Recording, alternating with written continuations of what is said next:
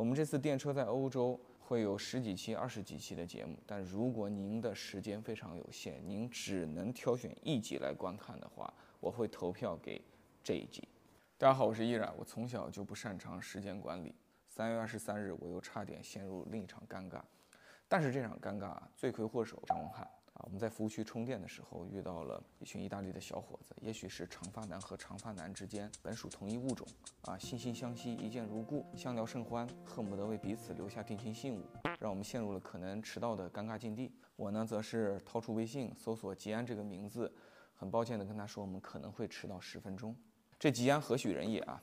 他是意大利都灵汽车的重要高管，都灵汽车集团则是意大利最有影响力、最具规模的汽车经销商，也许没有之一。Uh, we are uh, the first Italian dealer.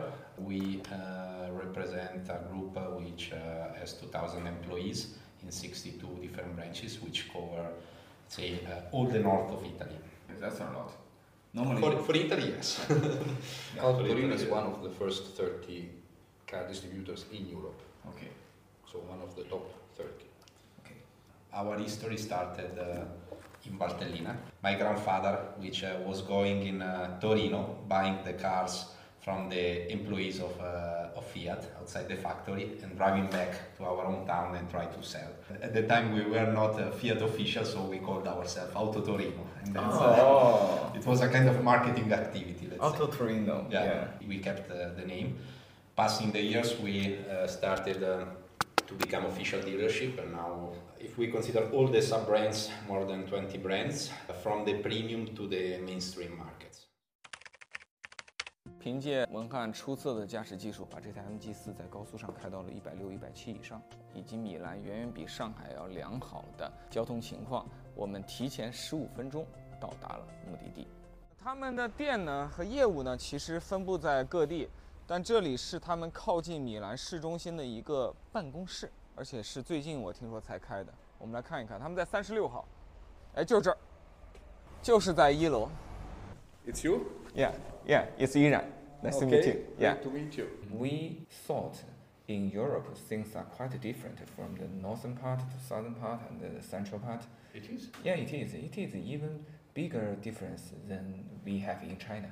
In China, of course, in southern part and the northern part, eastern part, western part, there are some difference. But I, when, when in Europe, I see I see more difference. Well, yeah. we have a lot of different countries, not regions, but countries. Yes, yes, yes. Different governments, different people. Yes. Different mentalities. Yes.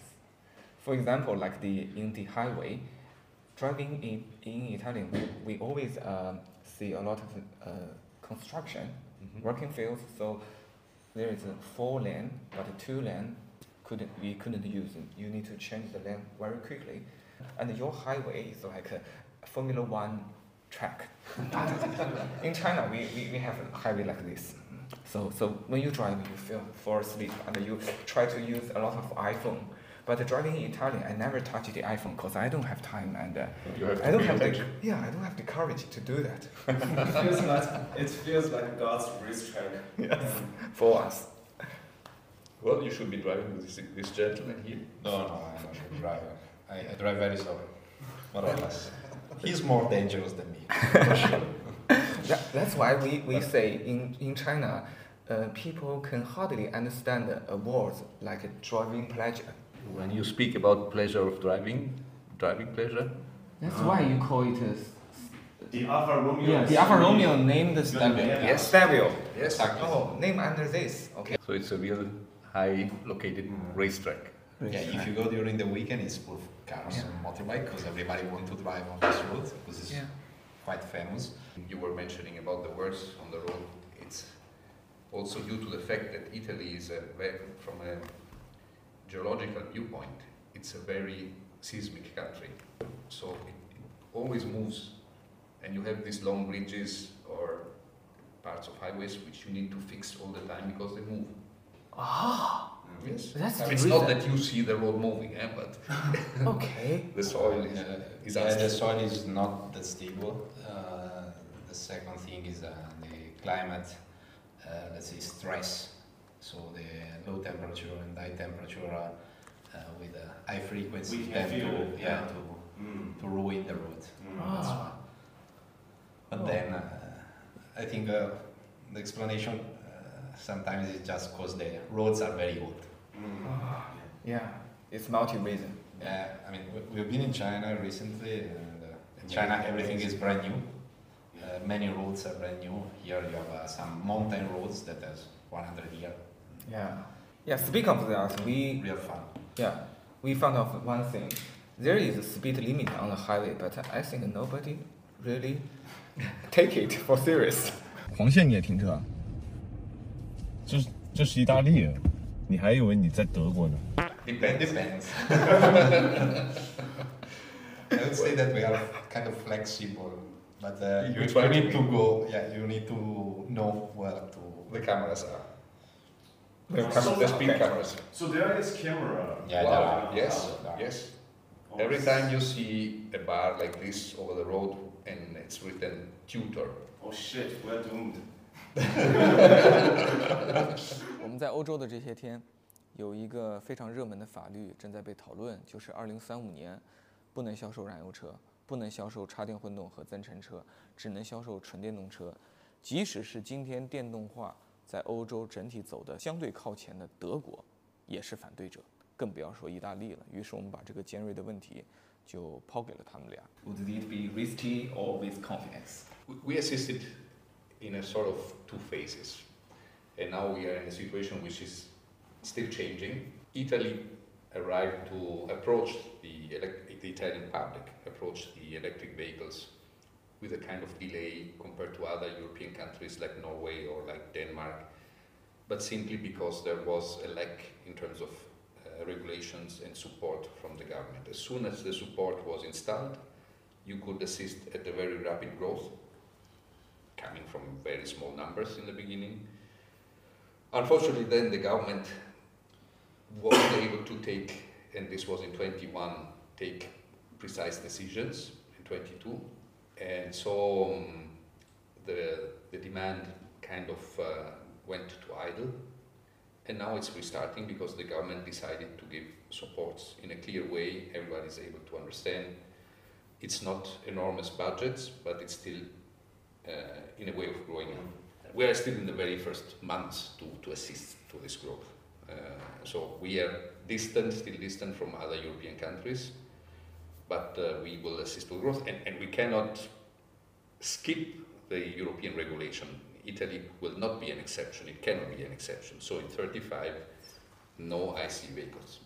虽然吉安说法律面前国国平等，意大利不能例外，但我认为不是每个意大利人都这么想。比如说在闲聊的时候，马提亚就跟文翰调侃了一句：“这个虽然上面有上面的政策，但是我们意大利人经常在整个欧洲历史上是拖点后腿的。”这句玩笑话的自我调侃，其实我觉得相当折射很多南欧地区人的心态，就是面对电动车这样一个时代和社会的激进的转折，我们真的要求葡萄牙、西班牙、意大利、法国和北欧的四国，还有荷兰、德国保持同一个节奏，这真的公平吗？这真的现实吗？这真的合理吗？我认为非常多的人对此有非常多的疑问。In China, a lot of uh, dealership they used to uh, sell a lot of petrol cars, but now they are very eager to turn to electric vehicles.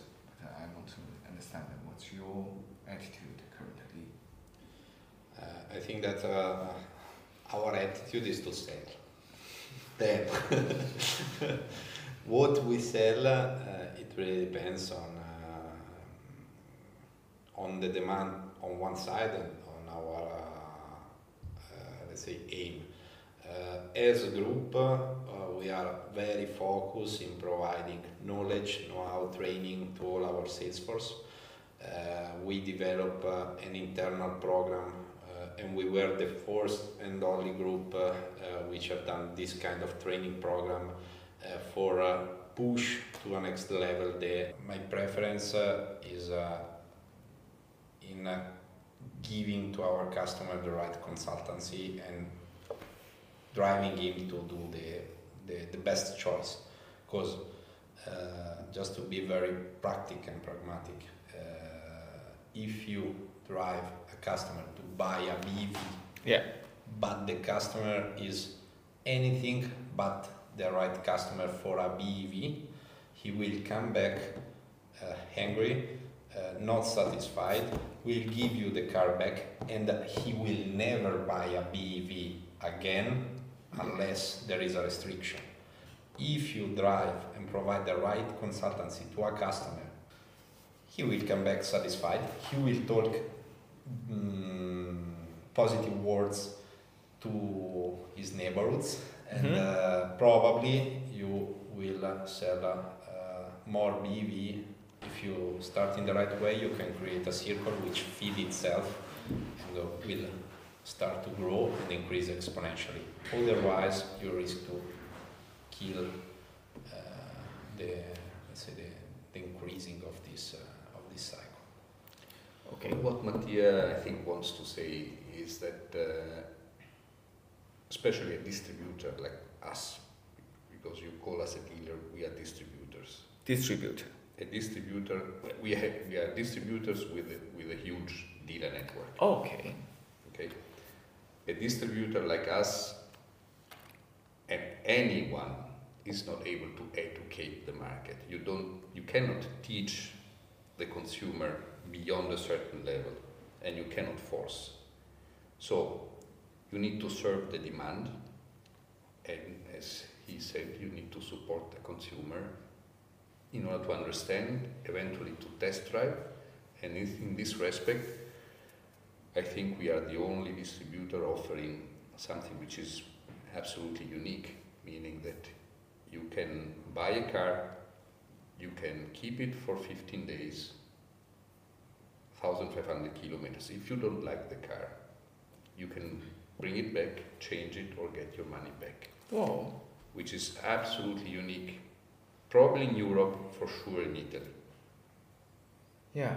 And this Yeah. helps in pushing in that direction, but uh, with a transparent approach to the customers. So, satisfied or reimbursed? Yeah, I understand. You don't take sides for petrol or for electric. You just want to satisfy the customer. You don't take sides Yeah. We are prepared for satisfying the demand of the consumer. We Yeah. provide every sort of consultancy. The consumer can test whatever product. Yeah, I think that our role is to be professionals in any kind of technology. 其实我在中国跟很多的经销商聊过油车向电车转型的这个问题。我觉得在国内，呃，大家会更多的去谈商业目标的实现， 谈我怎么能够把我的成熟业务转换到新型业务，并且在下一个时机占据先机，更多的是谈的是商本身。但是跟这个都灵汽车交流的时候，他们的回答让我们非常触动，他们一直在聊人，在聊用户。啊，在聊这个事情的这个本质，而且你看得出来，他们对这个事情的节奏感，他们的这种心态跟我们是不一样的。这是两个国家的汽车社会差异非常明显的一个缩影。当地经销商中的芝华派